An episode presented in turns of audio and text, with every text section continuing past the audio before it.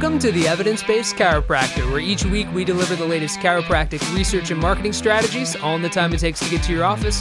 Now here's your host, Doctor Jeff Langmaid.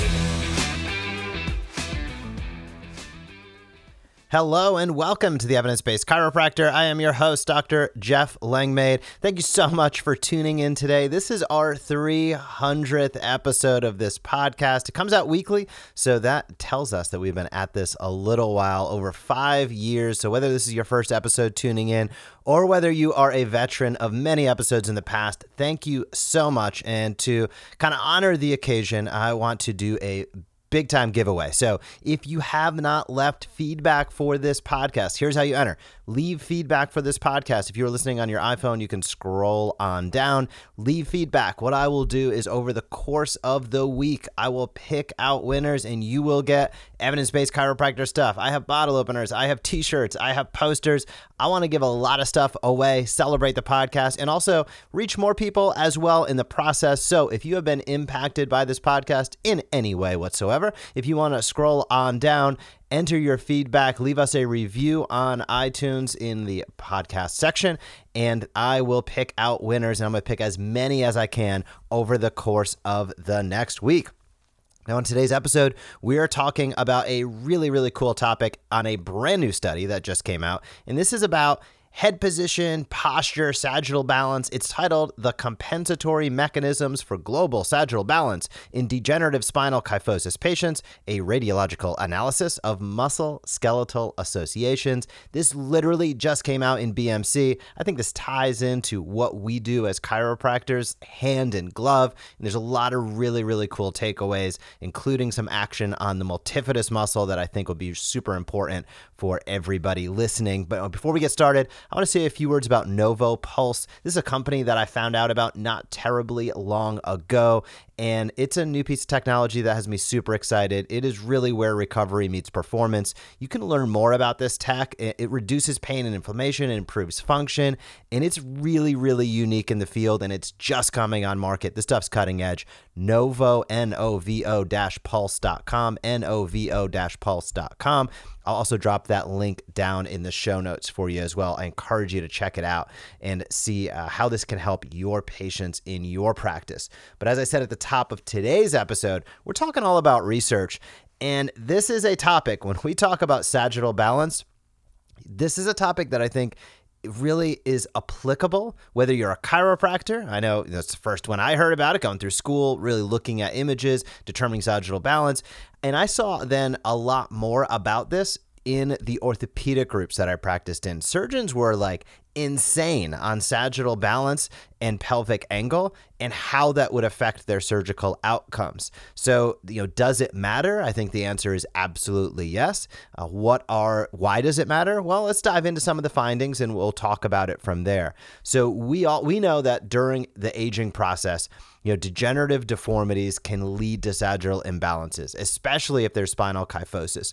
And this is the classic, you know, bent over the shopping cart, right? You know, normally that's a symptom or sign of spinal stenosis, but hey, we people get shorter, right? Discs degenerate as we get older, end plates change, vertebral bodies change, uh, the margins of the bones, we start to see those osteophytes come off, we start to see the end plate sag down a little bit or crunch in, and this sort of thing can create degenerative deformities. Now, the way that this has traditionally been measured is through a big x-ray, right? You know, kind of not head to toe, but, you know, from head to pelvis and really measuring the spinal pelvic parameters. And normally this goes kind of C seven uh, or, th- you know, through the middle of the ear sometimes as well, through C seven all the way down to what they refer to as the S V A, which is the sagittal vertical axis. And that extends right down to the pelvis. And this is important because it tells us it's a moment in time, right? It's a picture. It's not dynamic, but it actually gives a pretty good window into how we're living our lives day in and day out. And also, as we'll learn and discover on today's episode, some of the challenges that these patients might be experiencing that I think you can help with. So to maintain postural alignment, kind of head to toe, you know, whole body, head to feet, it really is a matter of you know, keeping alignment of the whole body segments. We're talking head, torso, pelvis, lower limbs. And us, people, have the capacity to regulate that alignment. And by fine-tuning the curvature of the spine and adjusting their orientation to the pelvis. So this is interesting. It's it showcases how dynamic this is. And sagittal global balance, we know it's critical for us to maintain the function of walking or standing without falling, or increasing the degenerative spine, you know, degeneration of the spine, excuse me. So having adequate sagittal balance helps decrease or diminish the degenerative changes, which makes sense. When there's balanced forces, our body's typically like that. As forces, there's a, and there's a range of what is applicable for every individual. But once you fall out of that range, if sagittal balance has really fallen off a hill, obviously in an extreme case, you wouldn't be able to stand or walk. But even in less cases, that imbalance throughout time can advance the degenerative processes due to just gravity and stress. So what do we know about this? Well, atrophy of the extensor muscles has been correlated to a progressive kyphosis of the lumbar spine. And that is a big starting point here. Atrophy of the back muscles is considered a significant correlative with low back pain as well. Okay, so they're probably starting to put these puzzle pieces together, saying, okay, there's probably something that's going on with these extensor muscles, because as those degenerate, we know low back pain goes up. As those become degenerative, we also know that there can become progressive kyphosis of the lumbar spine. So important key items that we're going to tie back around in a moment. So the researchers in this study hypothesized that the position of the head relative to the spine could be correlated with other spinal pelvic parameters, and that the position of the head could affect the degeneration of back muscles. And they really had two aims in this study. One was to analyze the association between the position of the head and the spinal pelvic alignment. And number two was preliminarily explore the correlation between position of the head and back muscle degeneration in these individuals that have this degenerative spinal kyphosis. So important things. I think all of us as chiropractors, we see these patients all day, every day in our practices, right? You know, people that just have, you know, we could, you could just tell, right? You know, them getting on the table, getting off the table, them walking in your office practically. We see people all the time with these degenerative spinal kyphosis. Now, personally, in my technique set, I'm more of a diversified guy. I've never been overly interested in what's going on with X-ray line drawings. Just it's not a matter of my technique, but I, I respect the fact that there's importance to that, and understanding the importance of that is, is critical in helping guide a patient through their journey from challenge to, you know, to better health, to better function. And the takeaways that we're going to get to in a moment with this study really, really resonate with me. So how did they analyze this? They basically took X-rays, right? You know, those long X-rays. I probably haven't seen these X-rays since chiropractic school, but kind of that head to pelvis X-ray, stitched them together, and then they drew all of the lines to determine those balance points. There's a lot of technicality around the lines that I don't, I don't think is applicable for today's episode. But if you want to check out the study, of course, we'll link it down in the show notes. The other thing that they did is a T two weighted M R I uh, on a one point two Tesla, uh, one point five, excuse me, Tesla uh, M R I machine to ultimately determine what's going on in the low back. And they were focusing specifically on those extensor muscles. And that's where we're going to get some of the findings that are really correlative to, to what we're doing in practice. And it, basically what they found was that the position of the head is critically, as they say, critically correlated with certain spinal pelvic parameters, and the muscularity of multifidus at L three, L four was found to be significantly positively correlated with the antiversion of the head. So huge, huge takeaway right there. Multifidus. I've shot videos about this, read M R Is, and put it up on the YouTube channel. Multifidus is one of those muscles. So, so important. We know it. We know the multifidus. But I'm going to say, as chiropractors, very rarely do we really focus on ensuring that multifidus function is as high as it could be. And this is a lever point. This is one of those items where we see multifidus come up consistently in the research as a cornerstone piece of what goes on. In being able to impact and influence multifidus, I can tell you, is going to improve your patient outcomes dramatically. And this, when this study, when they're saying this, the head position is critically correlated with spinal pelvic parameters, don't stop looking at that alignment. You know, t- take a look at what's going on. I know a lot of times maybe these biomechanical, ag- aggressively biomechanical type papers or thought processes for some docs might seem even a little bit dated. But there is something to be said. Don't throw the baby out with the bathwater. Understand biomechanics still matter. Positioning and alignment still matter. Now, is there a picture of perfection? No, but there probably is more ideal and less ideal for every individual.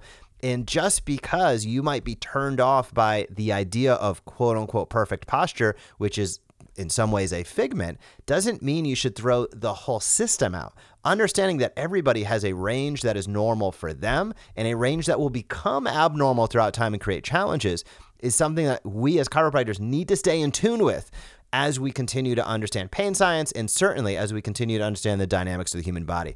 Bottom line is, we know that multifidus at L three, L four is significantly positively correlated, you know, the muscularity of it with antiversion of the head, which is important. Now, one thing they did find that I also want to bring up is they found age was not found to be significantly correlated with head position parameters. We think of that head moving forward as somebody gets older, but in this study anyway, they found there was no significant correlation. This can happen if you're young. This can happen if you're old. This can happen if you're somewhere in between. So we know that muscles have an important role for maintaining the balance of posture, and specifically the lumbar muscles are important for maintaining the stability of the lumbar segments, of course. Dysfunction of these paraspinal muscles can aggravate spinal deformity, and they can ultimately result in sagittal imbalance. Now, here's the here's a big, big takeaway. Erector spinae, those erector spinae muscles, they consider to have a greater role in producing spinal movement, while multifidus is considered responsible for the smaller movements and stabilization and maintenance of the curve. Very, very important. Erectors, those are your movement muscles, big movements. Multifidus, fine movements, stabilization, and maintenance of a lumbar curve. That is why multifidus is so, so important. And I'm going to say any time you have, I don't think you need to shoot M R Is or order M R Is just to take a look at multifidus, but anytime your patient has an M R I taken, please pop that baby in your computer, take a peek at what's going on at multifidus, because as we talked about in some of the videos where I discuss multifidus, this is almost never put on a report. Almost nobody puts, you know, uh, multifidus atrophy unless it's like totally gone. So you could have somebody with eighty, ninety percent, you know, fatty infiltration, multifidus is completely almost gone and have no record of that on the report. I think that is crazy, but that's the way it is right now. So what what happens? Well, what happens is you need to take that disc. You need, well, maybe just log into the PACS, but uh, old school here, pop that disc in, take a peek and see what's going on with your own eyes. Look at those images, those axial cuts, specifically go down. I love to go down to L four, L five, really take a look at the meat there. However, the the precipice of movement in the lumbar spine, the apex of the curve is between L three and L four, depending upon the individual, L three, L four space. And taking a look right there could be really, really impactful in understanding what's going on with their sagittal balance overall. So more antiversion of the head needs more muscularity at L three, L four from a compensatory point of view. That's the bottom line. We know L three, L four is really that precipice of motion. And as a result, the multifidus at L three, L four might need more ma- muscularity to maintain proper lordosis when the head antiverts in a higher angle.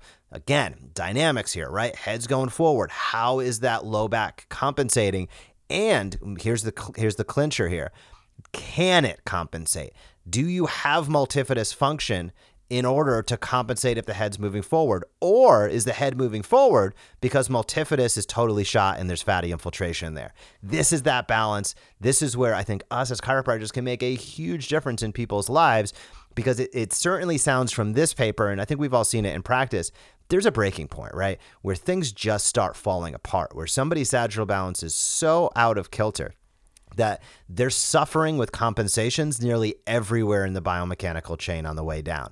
So taking a look at it, understanding it, and making a concerted effort for them to understand that multifidus function is important. Maybe that's not the way I say it to a patient, but giving them exercises, making sure that the movement is adequate. If those facets are locked up and there's a bunch of challenges at three, four, how are they going to be able to really, really get things moving? So get in there with your adjustments, get in there with your care and treatment, make sure things are moving appropriately, make sure that there is not sensitization of the joint where they're, uh, you know, the patient's avoiding movement in that area. do all of those things, but take those extra steps. Understand whether they are susceptible uh, of, to these challenges due to gross fatty infiltration or whether they're looking pretty good, and then guide them along that path towards exercise as well, things they can do at home, things they can do in the office to ensure that that functions as high as possible. So the conclusions in this study were they showed that head position relative to the spine was significantly correlated with some spinal pelvic parameters. And they also found the compensatory mechanisms indicated in the head, spine, pelvis axis system should play an important role uh, in maintaining the human body global balance. All important for us as chiropractors. A lot of big takeaways. Multifidus, multifidus, multifidus are the big ones. Uh, but keep an eye on it. Pop in those discs when you have the chance. Understand how your patients are really moving biomechanically. And understand also, I think many times us, title of this podcast is the Evidence-Based Chiropractor, but people that really, really take that to heart uh, sometimes can become a little myopic in looking only at the region that's in pain as opposed to looking at a person globally or holistically. So when somebody comes in and they have a challenge in their cervical spine, when somebody comes in and they have a challenge in their lumbar spine, don't discount the fact Uh, that it could be a primary challenge or it could be a compensatory challenge. And make sure that you are checking out what's going on with those individuals holistically so that you can serve them in the best manner possible so that they can get the best long-term result possible. We all know with a couple adjustments, many people feel a heck of a lot better. But man, if they have fatty infiltration on the multifidus, if they have these challenges that create long-term issues, addressing them sooner rather than later in the best proactive way is going to help you, and it certainly is going to help them long term. So those are my big takeaways. I also want to give a shout out to eChiro E H R, sponsor of this podcast. Every E H R sells features. Few have eChiro's expertise. If you want to create a better lifestyle and improve your practice health, check out eChiro E H R. These guys take, I know Doctor Scott Munsterman pretty well at this point in time. He is a documentation and compliance expert. That is all built into this system. So if those words are important to you, and they should be, check out eChiro E H R. I'll drop that link down below. And again, three hundredth episode. Here we are. Can't believe we made it this far. Multitudes of years, week after week after week. Thank you so, so, so much for tuning in. And if you want a chance to win some cool evidence-based chiropractor swag, head on over, leave us a feedback, leave us a review. Uh, make sure I can identify your name because I'm going to call it out on the podcast so I can get in touch with you. And I'm going to send as much stuff out as humanly possible. So be sure to get your feedback in before next week's episode. Have an awesome week in practice. Take care, and I will talk to you soon. Thank you for joining us on this episode of the Evidence-Based Chiropractor. If you want to grow your practice, come back for next week's episode. If you want to grow faster, visit the evidence based chiropractor dot com and join our M D Marketing membership today.